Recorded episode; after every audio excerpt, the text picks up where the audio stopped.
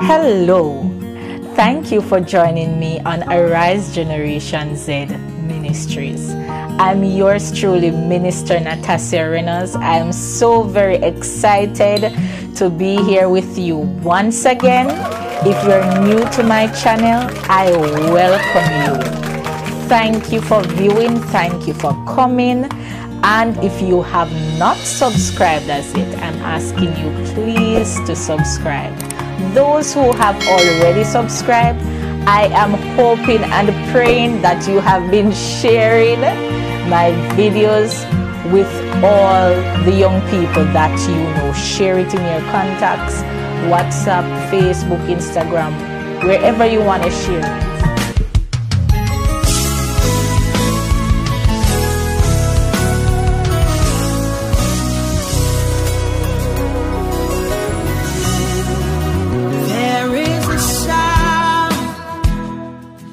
All right, so today the topic that I wish to speak to you on is how to break and escape generational curses. Now, you may ask the question Are generational curses real?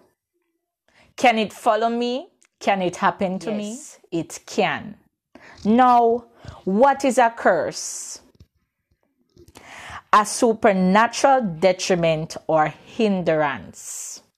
What is a curse? A supernatural detriment or hindrance. Wherever you're watching me from, whichever country you're in, if you're in Jamaica, the USA, Nigeria, wherever you're watching from, I want you to look around you now. Do you see young people or people that are going through similar things that their parents have been through? Do you see certain traits following them which are negative? Do you see young people around you who are not moving from one level to the next? They are just staying in a in a community. They are just there. Some of them went to school, got an education, they have a degree, yet still they are just sitting down. Do you see that happening? Well, these are some evidences of generational curses. So, what is a generational curse then? As I said, a curse is a supernatural detriment or hindrance. So, what is a generational curse? A- in my opinion, it is a supernatural detriment or hindrance passed down from your foreparents, foreparents, foreparents. I don't know if you're gonna understand that, but is it real?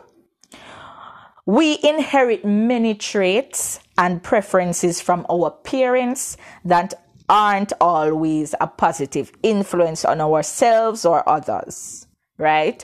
When we acquire a sinful habit or belief that negatively affect our lives or those around us, this is known as a generational curse. So you you are the only one in your family that you know have a degree or went to college. That is good. Do you know anyone else in your family that have a degree? Maybe you are the only one but what happened to maybe your uncles or your aunts or your cousins is that they fell under a generational curse I want to say to you, you do not have to do what your parents did. You do not have to fall into the same trap. You can break these curses and also you can escape them. Not because your mother never made it in life. That doesn't mean you are going to allow the same thing to happen to you. Not because your mother had you at age 20, you're going to allow that same thing to happen to you. My friend, my sister, my brother, these are called curses, hindrances, the things that hold a person down. Have you ever seen some people who it doesn't matter how, you know, others are progressing, they cannot progress, right? Maybe they are in sin. Some of them, they proclaim to be Christians, but they do not have a relationship with God. And let me tell you this, that a relationship with God can allow you to escape from any curse. Now, what does Exodus 34 verse 7 says? It says, God visits the iniquity of the fathers on the children and the children's children to the third and fourth generation. So let me tell you something. There are some things that are happening in your life that, you know, you never allowed it to, to come and to overthrow you and to overwhelm you. It was done long before you, long before you were even born. Hallelujah. There are some things that you don't even know of. Your parents not gonna say every everything. Your grandmother, your grandfather, they are not gonna tell you everything. Hallelujah. But you need to pray and you need to ask God to go back into your your generation and to break some things. Ask the Lord to let it stop with me.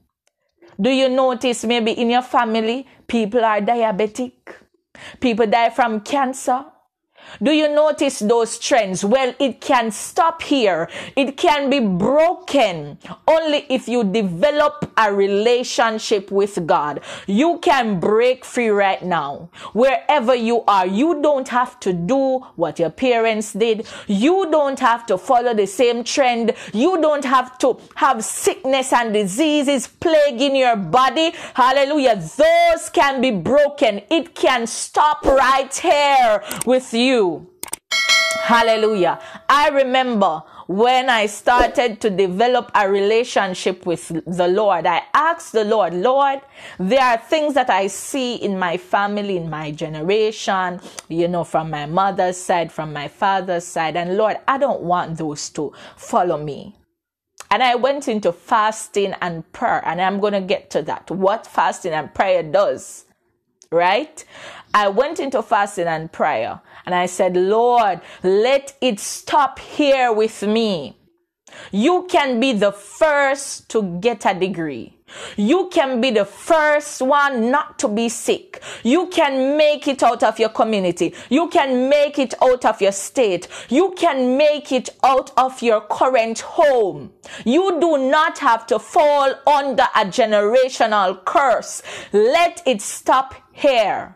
Ask the Lord to break those trends in your family. You don't have to go into drug abuse. You don't have to be raped. You don't have to uh, be physical, physically abused. Those things can be broken. Don't allow it to happen to you. You have a choice. Now, curses are tied to choices.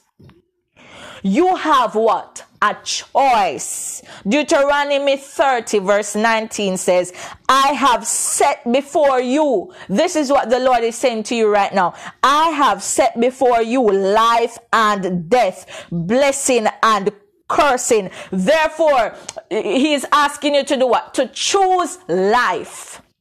Choose life. Choose to make it. Choose to stand for God. Choose to live for God. And trust me, I have never seen the righteous forsaken nor seed begging bread. I have never seen people who have trusted in the Lord being ashamed. I have never seen people who have truly lived for God not come out on top. Hallelujah. You can make it uh, if you trust in God. If you live for God, live so that the world can watch you burn for Him. Hallelujah. Let His glory begin to shine in your life. You can make it out of poverty. You can make it out of verbal abuse. You can make it out of physical abuse. You can make it. You don't have to be molested. You don't have to fall into certain traps. You don't have to have sickness and diseases walking through your body. You can make it. You don't have to be stagnant. Hallelujah. Hallelujah. You can have an education. You don't have to be what Jamaicans would call it a higgler. Not because your parents sold goods on the road. That means you're going to walk and sell goods. I'm not saying there's anything wrong with that.